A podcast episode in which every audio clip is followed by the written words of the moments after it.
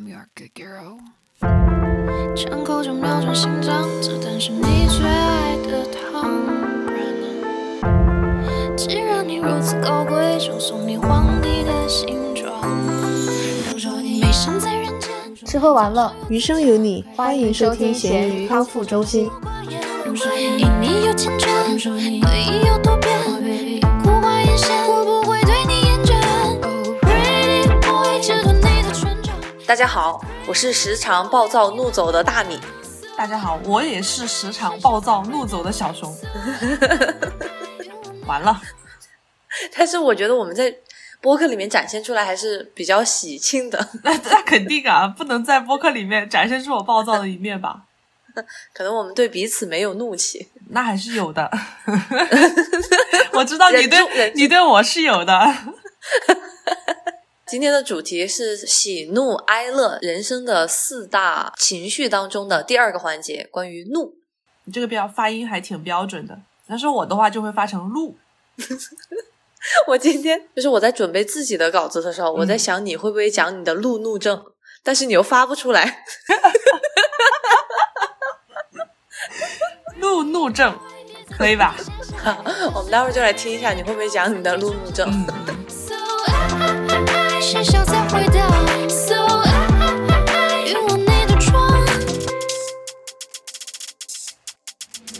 我们先来今天的食材环节，本周的是软软，哎，是谁提名的？我。我又收了钱。是这期的提名是最开始苗苗提了那个翠翠，然后后面我就说软软，后面有什么臭臭，就都都是这种格式，然后最后又是抽到了我，这就是坚持交作业的好处。嗯讲一讲你的软软经历。嗯嗯，其实我当时就是随便说的，就是他说了翠翠，我就想了个反义词。这周正好是我们的另一个嘉宾甜甜的生日嘛，她生日是星期三，我们在星期五的时候我去给他过了一个生日，终于去了我在节目里面多次提到的点都德。难道是因为甜甜有关系订到了位子吗？是因为甜甜她比较闲，那下午可以早点去排队。啊，也不知道到底是谁给谁庆祝呢。就很好笑。然后我们就终于成功的在六点钟就去店里面吃上了点都德。啊、唉，然后说实话，我觉得很一般。首先是它的菜的样式其实不是很多，而且大部分都是那种广式的面点，因为它本来就是吃早茶的地方嘛，所以它很多都是那种有馅儿的包子、哦，甜面包。碳水很多。对对对，就全是碳水。你不是减肥吗？对呀、我就吃的很纠结，知道吧？它又是碳水，然后又有很多糖，基本上就没有什么看起来很健康的东西。吃了很多的甜品，我感觉就是甜甜的东西。它基本上每一样东西都是三个的，和三个人分着吃的那种。然后吃了一个柚子包，它那个柚子包你听名字是甜的，对吧？对，里面的馅儿是咸的，是肉松，有柚子吗？没有，就是绿啊，色的。一点都没关系。我觉得没有关系，它难道是长得像柚子吗？它就是一个绿色的面包，然后中间的馅儿是肉松。它可能那个色素用的是柚子的啊，不对，柚子也不是绿的吧，是黄的呀。对呀、我很不能理解。然后呢，那个包确实就挺软的，它的整个食物都挺软的。好的，嗯那你之前还吃过其他的广式点心吗？嗯你嗯，觉得这个它和其他的相比来说是很突出的吗？还是也差不多？差不多，价位呢？价位要贵很多，就基本上每样点心都是三十多块钱，好像哦，三四十吧。然后你只要点十个，其实也不是很多。你想嘛，每一个就才三份儿嘛，就三四百了。这就是我们这周吃的软软，便把甜甜也带着做了作业，不知道他这周会不会交。他已经很久没有交过作业了。大家如果感兴趣想交作业的话，其实也可以看我的微博“大米椰”椰子的椰，我每周都会发布我们哪些同学交了作业。我们有一个微博的群，就大家可以在里面交作业以及提名，我会抽奖看哪一个人的提名会作为下期的主题。对，基本上都是我，谢谢。哎，你这样让人家不想加入。好好，那你吃的软软是什么？我吃的软软是牛油果吐司。哦，又是面包，对我，我之前说过，我不是买了吐司机嘛，就很着迷，会吃各种各样的搭配吧。嗯但我觉得牛油果会稍微健康一点点。因为我之前被那个被谁好像是张柏芝吧，他说的那句话种草了，他就说牛油果是不会骗人的，就大概是这个意思。就说它会让你的身材和你的皮肤状态都会很好，就是你吃了它就会有效果。哦但网上其实也有很多人说牛油果是智商税，被鼓吹的。其实它就是一个正常的蔬菜，嗯但没有那么的厉害。嗯但我觉得反正就把它当蔬菜吃嘛，而且确实它抹在吐司或者搅成那种酱的话比较方便。嗯，我其实没有单独吃过牛油果，我很少买这个东西。我就一直觉得它那个名字，虽然它的那个官方名称是叫鳄梨，是吧？然后呢，对对对一般人都叫它牛油果嘛，就这个名字就给我一种它很油腻、很很长胖的感觉。传说中它好的地方就是因为它那个油是好的油脂，和动物油脂相比的话，嗯大家觉得更健康。但它本质上还是油，是吧？我也说不清楚，我不想给大家搞混了。就比如说坚果，你懂吗？坚果它其实里面也是有油脂的，然后大家觉得那是好的。坚果就很长胖呀，少吃坚果。对啊，对啊，不能过量，但是它和动物的油脂相比来说，它大家会觉得这样的油脂更健康一些。对对对所以是这个道理。然后像牛油果在美国还挺常见的，特别是美国的寿司。他们嗯不是传统的那种亚洲的寿司，他们有时候会，比如说加州卷经典的，嗯它里面就其实是切了一小块牛油果在里面。嗯，对对对。那你吃的牛油果吐司，按照你之前的说法，吐司机烤出来不是脆脆的吗？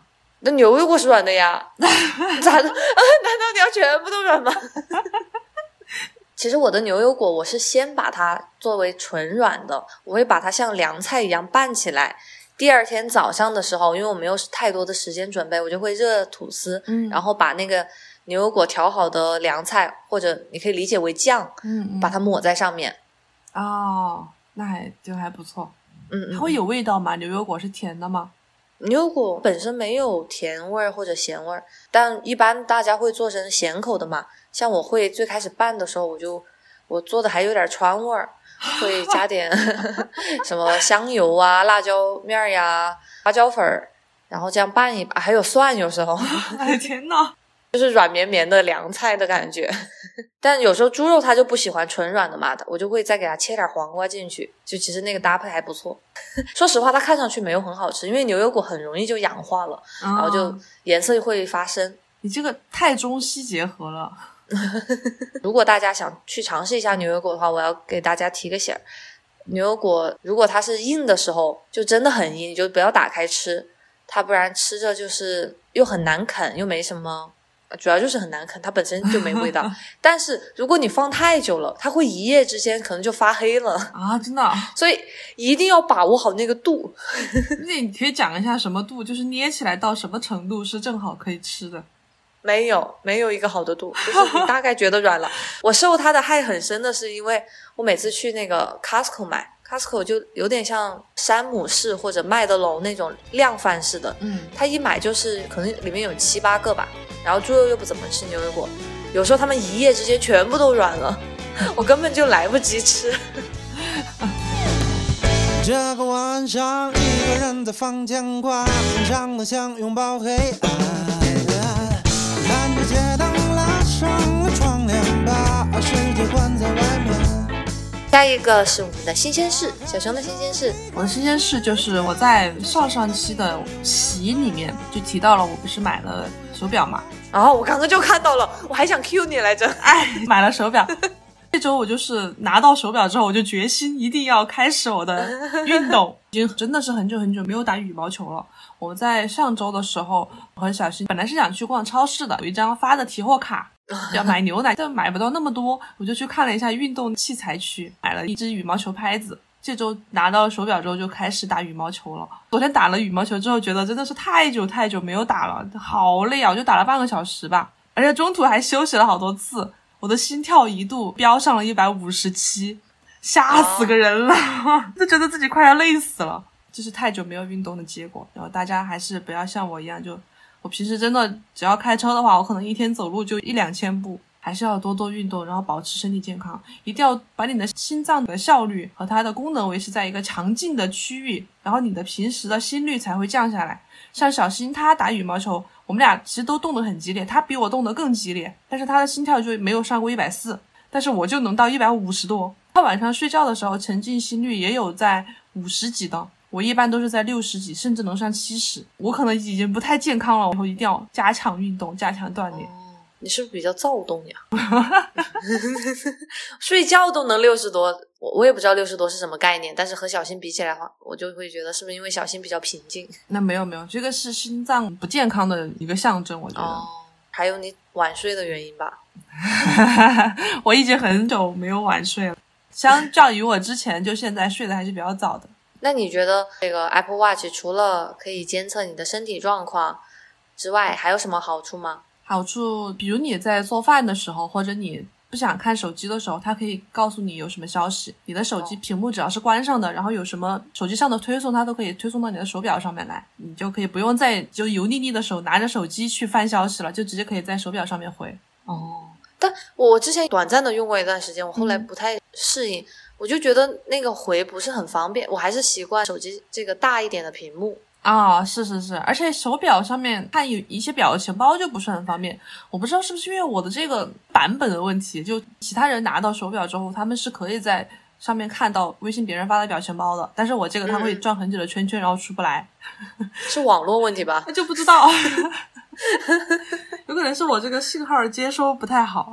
你的心跳太过强大，但是我觉得它一定有很多相对来说可能会方便你使用的功能，而且包括就像你戴了口罩，现在不是不好解锁嘛？然后只要你戴上手表的话，戴着口罩也可以解锁手机。哦，这样，这个在你使用的时候会比较方便。然后像平时付款呀这些，只要你能设置好它的快捷方式，其实它用起来也是很方便的。对于喜欢偷能量的同学，还有一个好处就是它可以一键偷能量。就是你自己的能量，早上起来之后，它有很多个球球嘛，然后你有时候点的慢了，就会被别人偷走，然后呢，你的手表就可以一键收，就是把你所有的球球一次性收下来，还可以在手表上面去偷别人的能量。能量是是一个支付宝的那个吗？嗯，对啊，就是支付宝的那个蚂蚁森林。哦，你没有支付宝，你没有支付宝，那我能大概理解。嗯嗯，但是。如果付款的时候，你你相当于是要挥动手表，还是就是给它扫一下什么呢？你，就是在手表上把你的付款码调出来，就会觉得有点中二，你懂吗？就是看我的手表，对对对对对，那种感觉。我昨天就试了一下，我觉得更麻烦了，还不如把手机拿出来扫一下。看吧，大家见仁见智。嗯，那你这周的新鲜事呢？我这周的新鲜事。其实我之前一直都有在兼职做一个留学的咨询项目啊啊，然后就相当于是他们的一个咨询老师，因为我之前是学偏文科历史啊东亚方面的，嗯，所以有时候跟一个机构合作，他们有学员想了解在美国本科或者研究生读这样的文科专业是什么样的感受呢？他们都会来和我做那种一对一的一个视频电话。但这个星期呢，做了一个新的是。帮那个学生选他的中文叫什么？写作样本。嗯，写作样本，writing sample。嗯，就是他递交那个申请书的模板吗？不叫模板吧，样本呐，就是他的作品。啊，因为在美国的话，他特别是像文科的话，他们就一定会要求你有一个。不管是你上课的时候的一个论文，一个小片段，或者是你可能自己写过一些发表的论文，你都可以当做你的这个样本，在申请的时候一起提交。像你以后的，不管是招生办的，还是你意向的导师，他们可能都还是会看一下的，看你的写作风格、你的英语能力等等。哦，就是他的作品嘛，就是他的要提交的作品集是吗？类似于，我总觉得听到作品集，一般感觉像是那种美术啊，啊是是是那种。他这个就是一篇文章，一般是在十五页左右吧，你也可以再长一点点。我之前没有帮别人选过，是因为我觉得会有一点点私密这个事情。对。而且怎么说呢？每个人会有自己不同的看法。然后在国内，说实话，我就还是辅导过一些在国内读了高中，也有在国内读完大学的。他们对于美国整个申请的流程，应该没有一个太详细的那种规划吧？嗯，就像我自。之前自己申请大学的时候，也基本上是中介帮我，就说你要做哪部分，我去做就好了。嗯，我就觉得这次这个经历吧，因为我是跟那个学生边聊边帮他选择的，就觉得还是应该有帮到他，也让他除了完成帮他选择这一项任务之外，让他对整个申请有了更多的了解。哦，他把他所有的作品都发给你看，然后你们俩在一起挑选他要交哪一篇上去。对对对。然后他因为他本身就是学关于历史的，所以他有很多的课程都有很好的一些素材了。但是有的可能是那种读书笔记，我可能就缺少一些分析性的东西，就很难做到。我觉得国内大学可能更多的还是有一点点延续，像高中吧，更多的是老师在上面做讲座，然后嗯学生在下面做一些笔记，考一些知识点。对，但是对于文科生来说，你要有自己的分析能力，然后去开展一个新的课题，这个能力其实是很重要的。哦哦，我想知道你们学历史的话，他就是学的是整个世界的历史，还是美国的，还是中国的，有区别吗？会分的，就比如说有的学校它在设立专业的时候，它就直接会设出来。像我当时学的是东亚研究，哦，如果我要涉及到历史的话，大部分是关于东亚的，也有比如说像什么非洲研究、欧洲研究、欧洲历史这种是按地域的嘛，然后也有按时代的、嗯朝代的，比如说像中国整个历史大块的话，明清它可能就会归成一类，然后近代、现代又会归成其他的，所以其实每个学科之间它会有一些的分支，也会有自己单独更向下的深入的部分。嗯，那这个同学他是学哪个方向的？他是学历史的，有部分原因是因为国内的大学教育，有一部分是因为他只是本科，嗯，所以他的历史就比较笼统。对学的有点杂，嗯，就是呃，如果贬义来说的话，因为会让他在选择研究生的时候，他自己也有点纠结，比如说是想做更多关于政治方面的，嗯，关于文学学方面的，还有关于哪一个时代的，他可能自己都没有想清楚。哦，所以我觉得像在高中的时候，最近吧，最近因为提双减的那种播客比较多，我听了好几期，嗯嗯嗯。他们就说很多人是在高三考完之后才知道自己到底想要读什么大学，读什么专业。对我也是。我也是 呀，就呃我觉得可能是在学校或者是家长在引导上面太只注重于那个敲门砖。对，就因为成绩是敲门砖，而没有完全真正的了解到到底是需要学，就是学什么样的知识是对他自己的工作生活有真正帮助的。对，但是这个也跟年纪有关吧？我觉得，就是你在高中的时候，毕竟你还未成年，你的心智还没有成熟到可以左右你人生的时候。但是其实这个时候是很需要家长和老师对正确引导，就你要提前想好你到底想大学的时候要学什么东西，你就可以自己就虽然高中它的课程分类吧没有分到那个方向，但是你可以往那个方向侧重一下你自己的课外的发展。对对对，嗯我觉得可以就很笼统的大方向，大大家还是可以了解一下。因为像在美国的话，好像是从初中开始就有开始准备，然后高中的话更是会让学生做那种调查，嗯他们叫做职业调查。你自己决定，比如说你更想关于做商业的，还是说偏科研、嗯嗯偏艺术类的，他这样一个大类，我觉得对他以后想不想上大学，上什什么样的高等院校，嗯呃，什么样的专业，都是有一个规划在的。对对对，就希望就现在听我们播客的朋友们，如果还有还没有决定好自己人生方向的，其实也可以提前规划一下。对，然后这个规划也不是说你现在定了就一定要完全坚定不移的，对对对，本身你自己的也还是在一个成长的阶段嘛，然后这个社会也是在不断发展的。拜托你别再想太多，我现在真的什么都不想说。我还有好多歌词要写，还有心好，那我们就来想到这一周的主题了，怒。太适合我了。我最近就经常被小新说，好容易生气，他感到害怕的那种啊。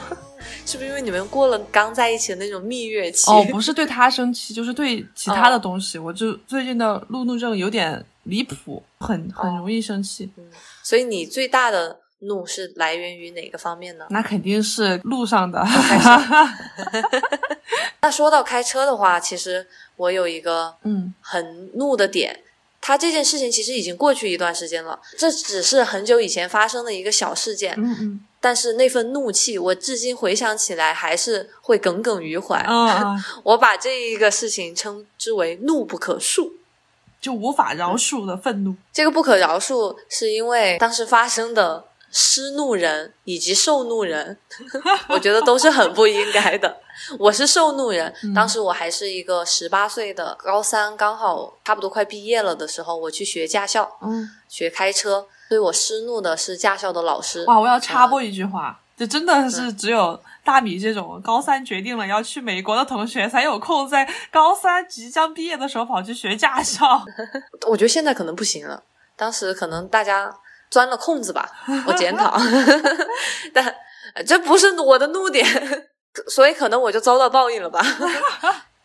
大家一般叫驾校的老师会叫教练吧，嗯反正重庆这边一般是的。嗯，对，但我不知道现在这种不正之风还存不存在，但当时存在就真的他们有点 恬不知耻。不是，我想说他们利用职务之便，嗯，对就是利用职务之便噻。有一个词就为老不尊，但是是变成了官。失餐宿卫啊，我不知道这个词，好高级啊，是什么意思？啊，尸位素餐，空占职位不尽职责，白吃饭，嗯，不做事。呃，他们应该还是有做事，不然我也没考出来。但是他们有点那种仗着自己是一个教练，仗着是一般一整车里面唯一会开车的那个人，就很拽。啊、当时我还是一个基本上都没有出入过社会的小女生，我就觉得已经见识到了那种社会的凶险。首先，我们在路上的时候，会一般车里面前面坐一个，后面坐两到三个嘛，嗯对对对，他就会师傅会会带着大家出去，然后轮流开或者练技巧，嗯但是他就会想方设法的找大家索要钱财，或者是要要一包烟啊什么的，就各种暗示。然后如果有的人可能懂不起的，像我这种，嗯我完全没有任何的预设，所以我当时看到有人拿了一包烟给他，我说耶，还有点怎么说呢，想和老师搞好关系吧哈，或者表达尊重。但是我就发现，给了烟之后，他对别人的态度就完全不一样。其实我当时对于就是给烟这一点，我没有受到最严厉的区别对待，因为我首先我又不抽烟，然后他也不指望我一个那种高三的学生去给他怎么样。嗯但是我看到，比如说有一个成年人，有一个 A 给了他之后，他就会对 B 很凶。就如果是一个哦不太懂事儿的成年人的话，但是后来没想到他像魔爪伸向了我。哇！有一天，因为开开完了之后，他会把学员，如果你顺道在回驾校的路上，嗯你经过你的家的话，他可能就把你放在那个区域了，其实还算可以吧。但是有一天，就我最后一个人走，嗯结果他就突然开到一个那种 ATM 机，嗯就是自动取款机，他就说你等我一下，他说我去取点钱，然后我就不谙世事，我就在那里等他嘛。嗯结果过了一会儿他回来，他说哎呀我取不出来了，你能借我二十块钱吗？我当时第一可能我都没有反应过来，但我身上肯定还是有点钱的嘛，嗯，零花钱我就给他了，但后来他从来再也没有找我还过。就二十块钱。不对，好像是五十块钱。要是二十块钱，我可能没记那么深，但是五十块钱可能，对，应该是五十块钱。嗯但是他就没有还过。最开始觉得他，哎，这这为什么会取不出来，还很奇怪。但是我就借给他了嘛，我觉得老师嘛。结果他就没还我，我就越想越气，我就觉得他他肯定是在就想方设法的骗我钱。嗯嗯嗯，是。我后来呃生气之后，我还告诉了我爸爸，我只能找爸爸告状。结果我爸爸也觉得这件事情不太好，而且他主要是怕他之后会变本加厉，嗯所以我本来有时候因为很早就要练车嘛，早上我爸一般就是把我送到那边，我就自己下车去进那个驾校里面去了。嗯我爸那天他专门跟我一起进去，然后他跟那个驾校师傅在旁边聊了一会儿。嗯嗯后来我爸就跟我说，他说那个钱他还给我了，然后他以后也不会再找你这个样子了。但我不知道我我爸是就是让我宽心还是是真的，因为我觉得我爸去找人家要这个钱也很奇怪吧。对对对对但对我觉得我爸至少是跟他谈了一下，就是嗯，怎么说呢，表示家长有重视这件事情，嗯、至少他不敢以后再找我借钱了。那他有没有就是在这之后对你的态度就变得很差呢？我感受不出来，就是没有特别的很明显的那种，但是你知道驾校老师一般对所有人都很差。觉得你这个我还好，就真的还好，他的他的行为没有特别过分。我跟你讲，我我觉得他欺骗我呀我跟！你讲，我们当时驾校的时候，他就不光是骗，他是明目张胆的要，而且不是他来要，是他让别人来要。就是那个驾校，包括就是现在你说的驾校这种风气，就形成了就是学员对教练的一种恶意讨好，是因为你不给，这些学员会逼着你给。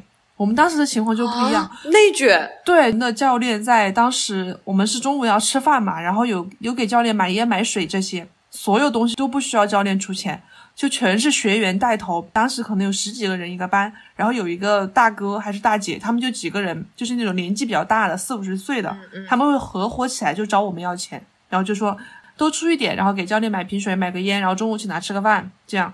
最恐怖的事情是我们在考科目二的时候，当时那个驾校科目二和科目三是分开的，不同的教练。然后科目二那个教练，我们去了驾校，我们当时去另外一个城市考嘛，然后就提前一天晚上过去了，要练车呀什么的。当天晚上在宾馆里面，那几个大哥大姐又把我们就叫过去，就说大家每个人要出点钱，到时候给教练分个红包。我记得很清楚，我们一个人出了两三百还是一一两百，也是跟你差不多的年纪。你是一二年考的嘛，我是一三年考的，总共我记得就给教练凑了四五千块钱，给红包给了这么多，贼恐怖，你知道吗？我就当时其实这个事情，因为我家的我爸妈他们其实也是有知道的，就是驾校有这个风俗习惯，然后呢也是提前给了我钱的，但是我就没想到。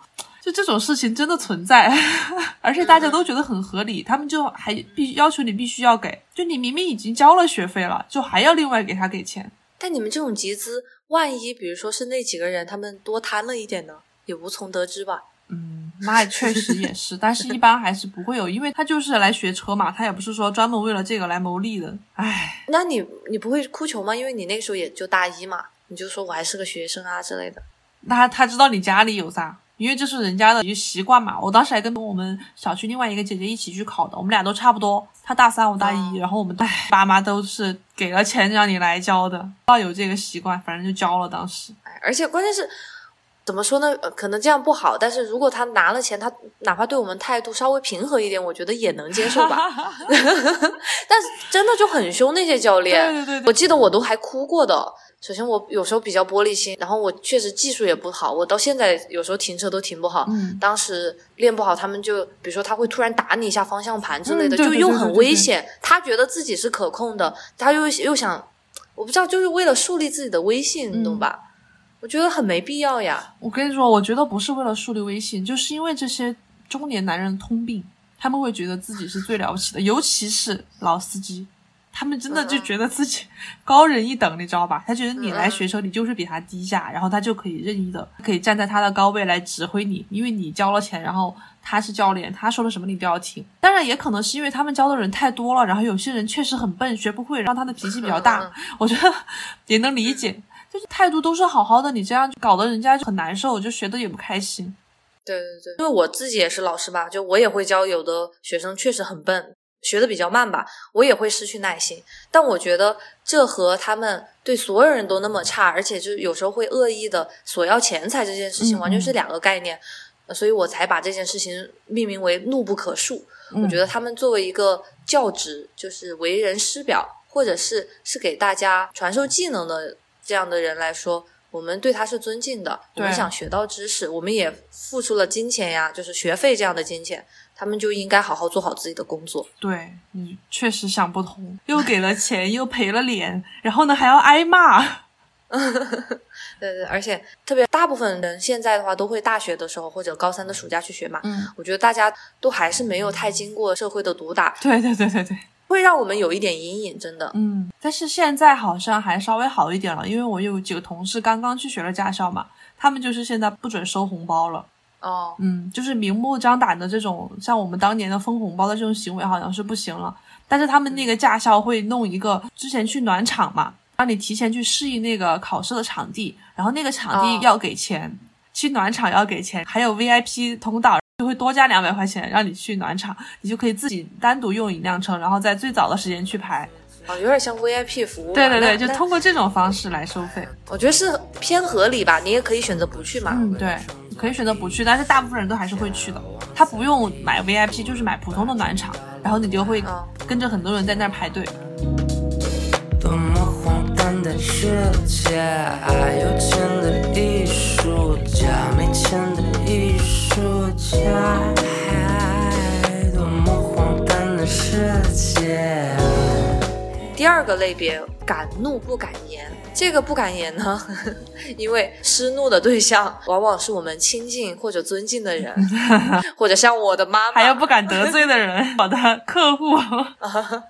对你可能是客户，像我在我这儿的话就是我妈，因为我妈比我还要玻璃心。如果我要是骂了她的话，呃他可能就好几天不理我。我是一个比较擅长冷暴力的人，我也就不理他了。但是我爸夹在中间就比较难受，啊，我爸就会需要两头跑，我觉得心疼他比较累，所以我现在真的已经摸索出了一个对付我妈的，就是什么都是好好好，然后一定不要对他生气。哪怕那个语气，因为有时候微信是文字嘛，嗯嗯嗯语气可能会有歧义的时候，我都会把它删了重打，一定要保持最谦卑的态度，避免不必要的纷争。那你妈妈会有什么事情会让你生气？哇，她最大的事情就是没有办法记住我和她的时差，然后觉得我应该什么时候都秒回她。哦，比如说昨天，昨天是我外婆生日，嗯嗯然后他们群里面都在祝福外婆生日啊，什么就是类似于我的姐姐呀、我的舅舅，他们家人都在祝福。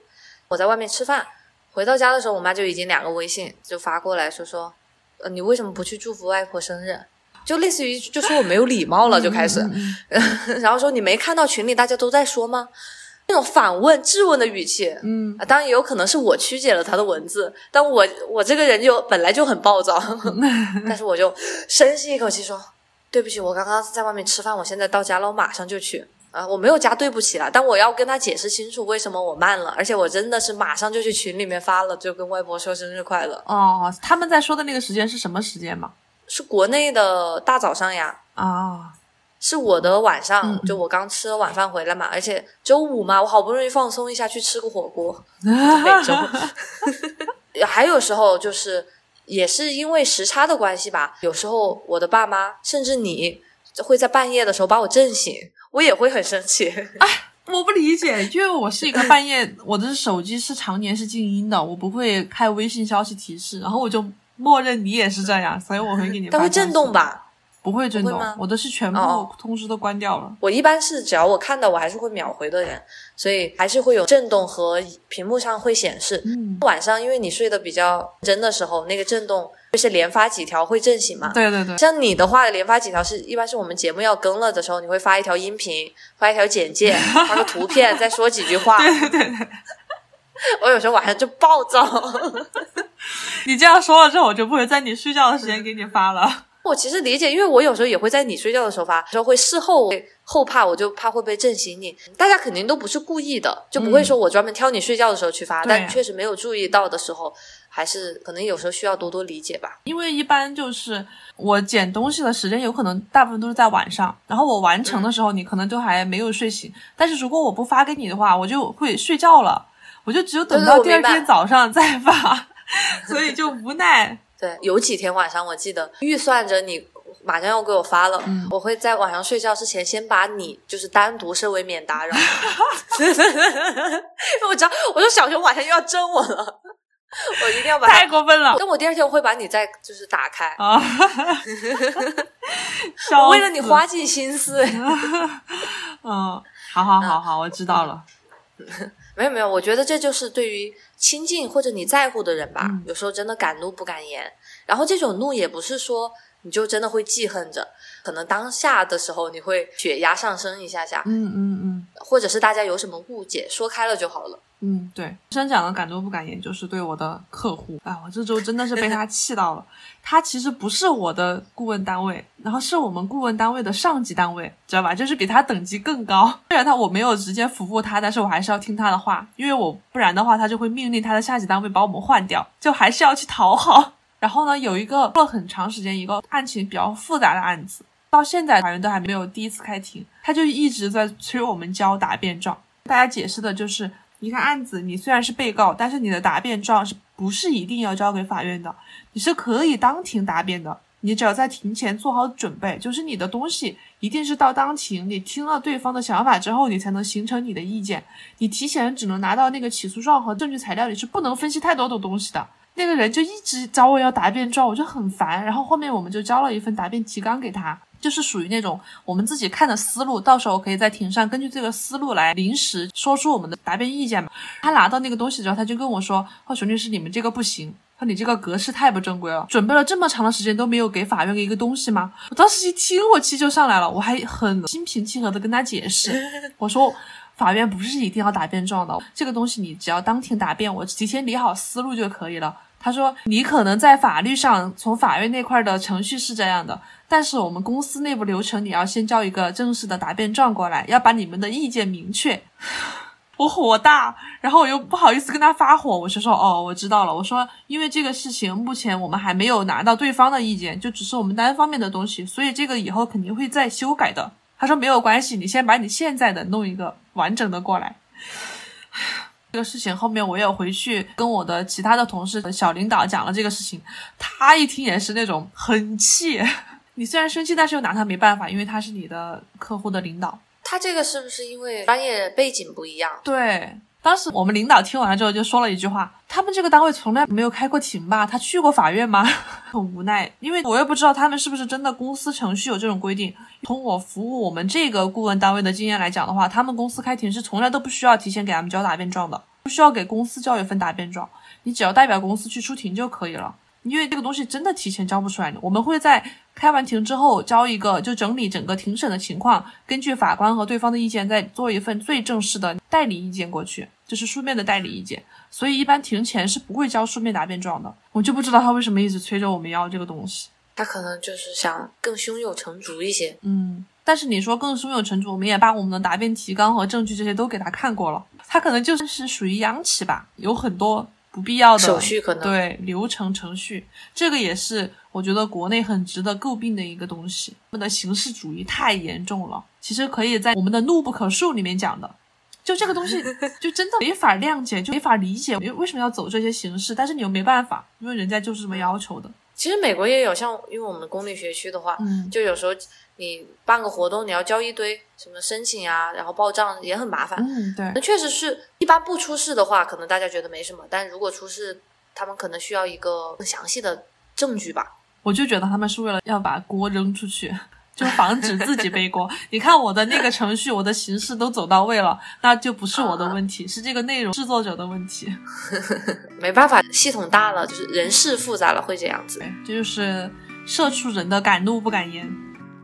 行走在黑夜之中，不发大西风，却没想那些都藏在花丛中。太在意成了难题，烦你真的好烦你，干嘛要为了他们去着急？下一个是怒发冲冠，这个怒呢，我觉得是更外放一点的，就是大家可以肆无忌惮的发泄出来。但你要说到肆无忌惮的发泄，那肯定就不能对那种不熟悉或者说一般的人了。对我今天想了一圈，只有一个人，知道？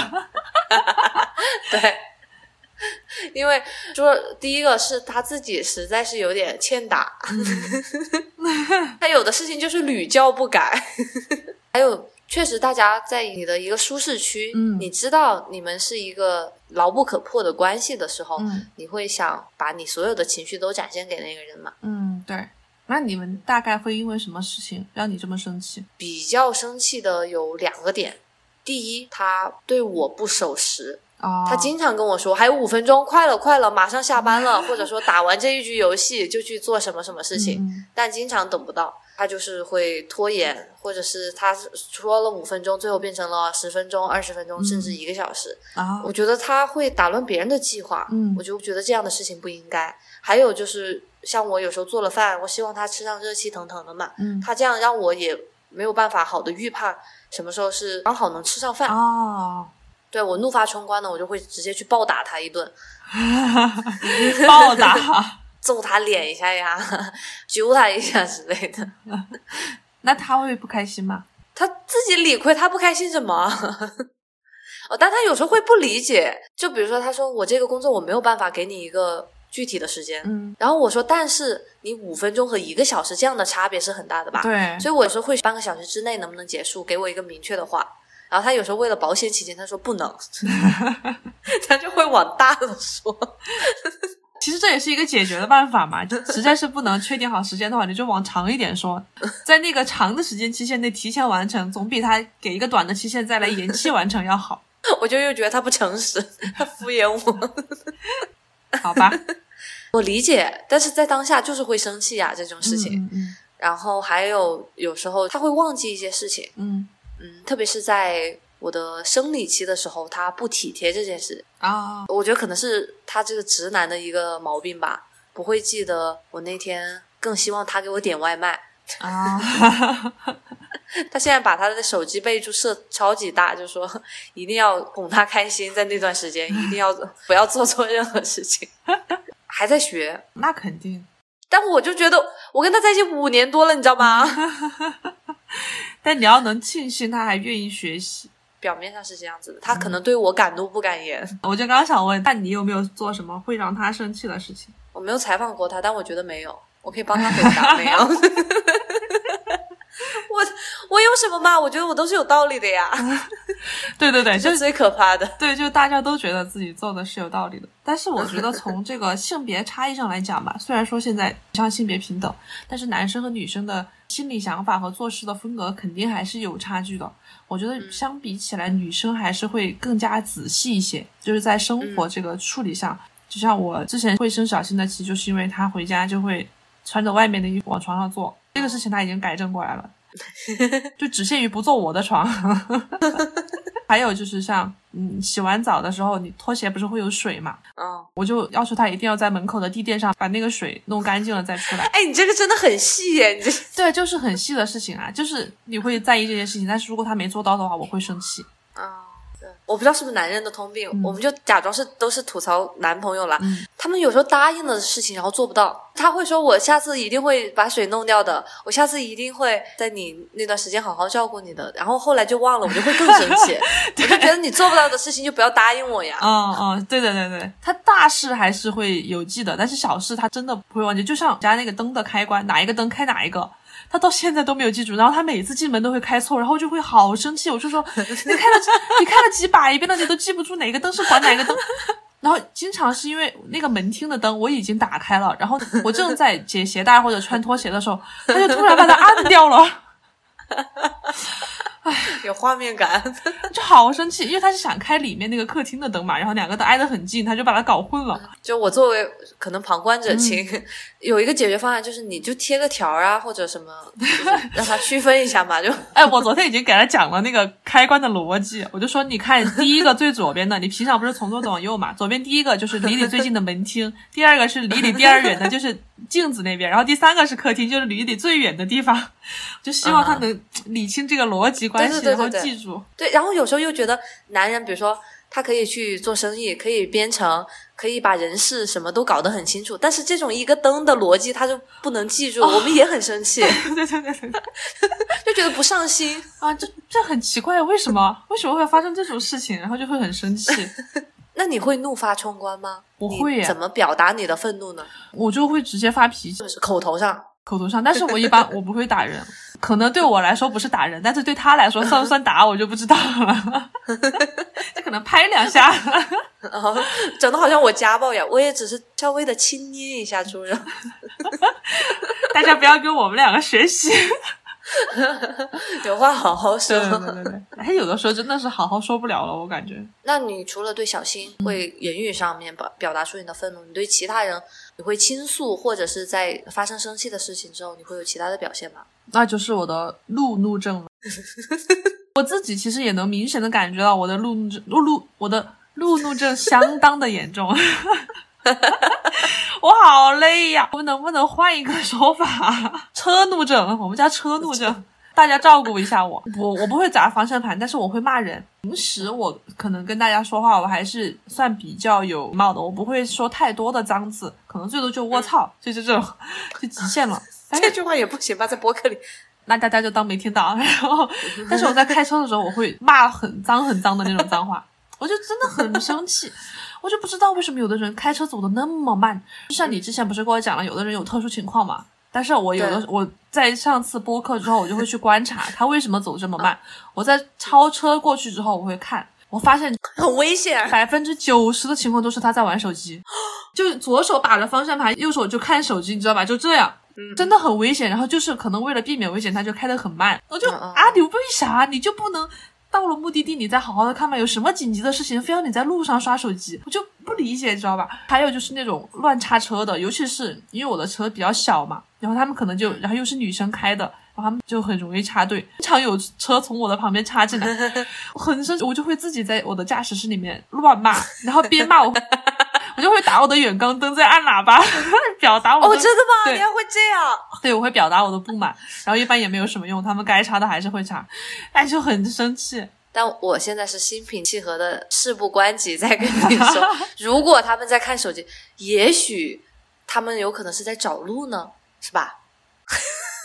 所以他们又开得很慢，然后又可能开错，然后挡你的道之类的。因为我自己我真的特别开到不熟的路的时候，嗯我甚至开过那种逆行，但但我肯定不是故意的嘛。嗯嗯嗯，所以我就希望大家对这种技术不是很好，然后心理素质也不是很好的人多一点点宽容。哦哦哦，对，这个其实你这样说的话能理解。还有一个不能理解的就是，现在重庆好像以前说过，因为外卖和快递行业很发达，导致摩托车啊非常非常非常的多，多到路上感觉有三分之一都是摩托车。现在，但是重庆因为它之前是一个没有摩托车的城市，在建设的时候就没有考虑非机动车道，所以摩托车在路上就是乱穿。在你车开得慢的时候，它会窜到你的面前，然后横在你的车前面占你的道；在你开得快的时候，它也不会让你，它就在前面慢慢的开，你就只只有在后面慢慢的跟，就很烦这种情况，我就会经常按喇叭，然后让他们到边上去。哎，会听到。嗯，对，会听到，但是他们不一定会让，他会觉得这也是正当的机动车呀，就是是发了牌照的嘛，我就可以上路啊，你凭什么要让我让你？我就开这么慢，我的车速最快就只能这么快，你能拿我怎么办？啊，哎，现在摩托车能上高速吗？不能吧？摩托车应该不能上高速，但是你在城里边、城中间的道路会很多。唉我也不知道，给我整不会了。你有这种 开车很生气的情况吗？我我觉得我开车的时候都是惹别人生气，我一般会惹人中度生气吧，最多。嗯，比如说我开错或者开慢的时候，他们会突然一个两手摊开那种不解的表情对我看着。但我有见识过其他的人，比如说是恶意超车或者去别别人的，嗯你知道美国人就是特别是呃有一部分嗯偏嘻哈的人群，他们会、哦他们就会摇下车窗，也就开始骂，他们是会骂到整条街都听到的那种。你被骂过吗？我没有，嗯嗯，那种是属于恶意的，然后他可能报复性啊什么的。但我我一般是，我觉得大家也能看出来我，我是不小心，或者我自己也很恐慌，就变错道了呀，或者开错路了。哦哦但我也会很不好意思。嗯然后基本上我从来没敢对别人怒过。哦，我虽然会怒，但是我一般不会摇下车窗骂人。因为我就属于网络上重拳出击的那种，我就只敢把车窗关起来，自己在驾驶室里面骂几句，就骂了之后就心里痛快了，就算了。嗯哎，那如果你车车里面有其他的人，你也会骂吗？就是让别人听到。看情况，如果旁边是小新或者是比较熟的朋友的话，我也会骂。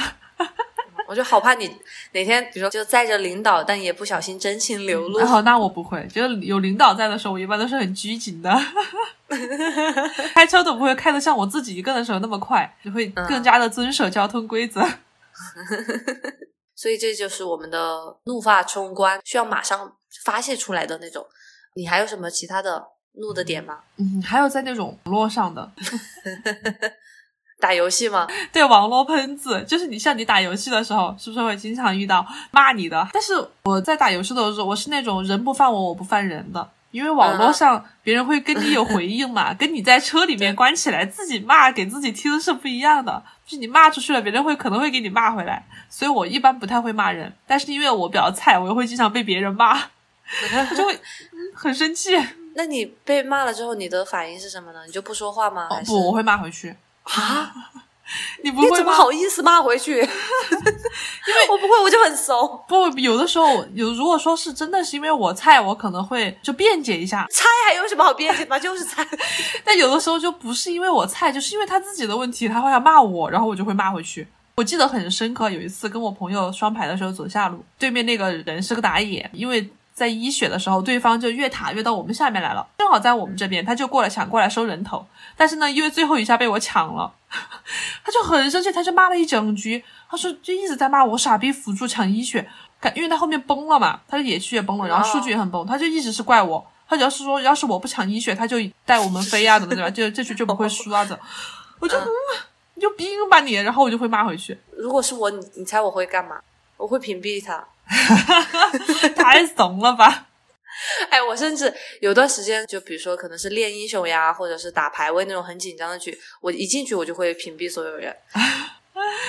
这其实是一个之前带我打的人他教我的。啊、我刚玩英雄联盟没有多久吧，呃，然后他知道我肯定很菜，但他很厉害，然后排的人也很厉害，嗯嗯，所以他就一进去他说我先教你一个键，然后我还我还以为是什么快捷操作，他说斜杠 mute 我，对，他他说你先把他们全部禁言，然后我最开始还没有领悟到其中的奥义，后来明白，确实是有用的。啊而且就有的人骂的就无厘头的话，那我觉得这可能就眼不见为净吧。嗯嗯嗯，但是因为你这个发言可能是会屏蔽的，但是你的信号是屏蔽不了的。有的人他对你生气、可以了啊，可以吗？现在可以屏蔽他那个提示音，他的 pin。哦哦哦哦，因为以前我 我有我有一段时间没玩了嘛，之前他们就是会对你生气的时候会疯狂给你点那个撤退的信号，听着很烦人。我现在就有时候就会一下全部所有的都屏蔽掉，但我现在因为不打排位了嘛，我是下棋嘛，嗯然后下棋那种都不是你的队友，他就是纯嘲讽你，哦，然后哎，我就也很生气，对对对我就也会就一键屏蔽掉。但是如果是在打的途中的话，我就尽量让自己得第一、第二，然后再嘲讽回去，就是那种报复。但如果实力有限，报复不了的话，我就默默屏蔽。啊，就好憋屈啊！你这种，要是我的话，我会生闷气。你干嘛嘲讽我？我菜不是为了让你上分吗？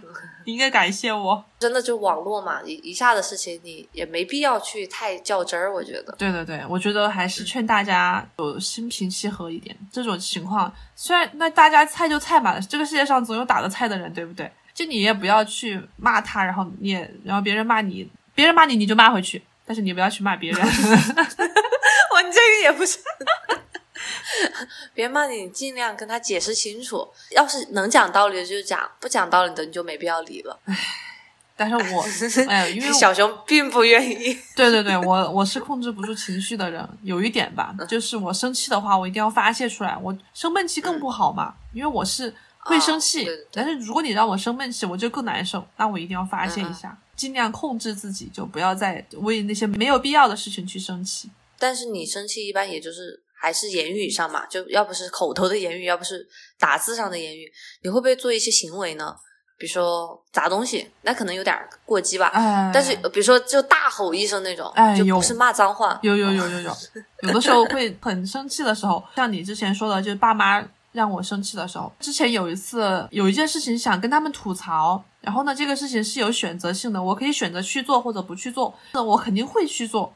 但是我的内心又非常不想去做，我就跟他们吐槽我不想做这个事情，结果他们就一直在教育我，你应该去，就没有理解到我希望得到他们的安慰的心情嘛。然后我就好生气，好生气。后面把电话挂了之后，我就在家里面把我的衣服往地上一砸，哇，那太生气了，我觉得需要发泄一下。但是砸完我就觉得，嗯，好吧，我那反正就去嘛。可能打枕头好一点，我觉得衣服还要捡回来。没有啊，就是砸在你的面前，就砸在你脚下的地上，就砸完了就捡起来。所以那些发泄馆，我觉得还是挺有必要的。像国内现在有那种收费的发泄馆嘛，你可以进去砸什么杯子、盘子，然后那种，然后乱涂乱画，或者是砸东西这样的。发泄馆这不利于就是整个大自然的吧？就是浪在浪费资源。那说不定人家的那个杯子碗可以回收嘛，回收了再烧一遍，然后又出来砸。Oh no，你又盯着我，你又要发火，你能不能别总是管我那么多？这一期分享了我们的生活中或者工作呀，还有爱情上面的一些怒点。如果大家有共鸣的话，要告诉我们。但是总的来说，还是希望大家放宽心，嗯，然后不要太较真儿，有什么事情发泄出来就好了，不要一直放在心上。对对对，发泄也要选择合适的方式，要不要去伤害他人。我一样怂一怂，就在自己的角落里面发泄。那这一期就差不多到这边。有喜欢我们的小伙伴，请在微信搜索 Fish Friend 二零二一，加的咸鱼小助手，然后他会拉你进我们的鱼鱼群，我们一起聊天摸鱼。路灯下说的话，Baby don't gonna be angry。看在我超级的爱你的份，看在我超级的无敌的笨，看在我这么爱哭又这么在乎，你现在又这么的困。我最近其实还有一个小怒点啊，或者是小伤心点吧，我只敢放在彩蛋里面。我们的订阅，哎呦，我真的太玻璃心了！我每天看到我们那个订阅，最近连着三天，每天少一个，哦我真的绝望。可能是因为甜甜那期拖更太久了，然后一直被下架，大家有点不耐烦了。然后可能后面的题材没有太抓住大家的点，其实也能理解了，因为我没有太在意这个事情，觉得火不火都那样，对我们俩可能本身不会产生很大的影响。可能我还是想希望被别人认可的感觉，会有一点点在意。觉得有时候的怒是因为你在意一个东西。嗯，对对对。好，那我们就真的拜拜了。希望大家喜欢我们的播客，多多订阅，快把订阅找回来，让大饼老师开心一下。好啦，再见，拜拜。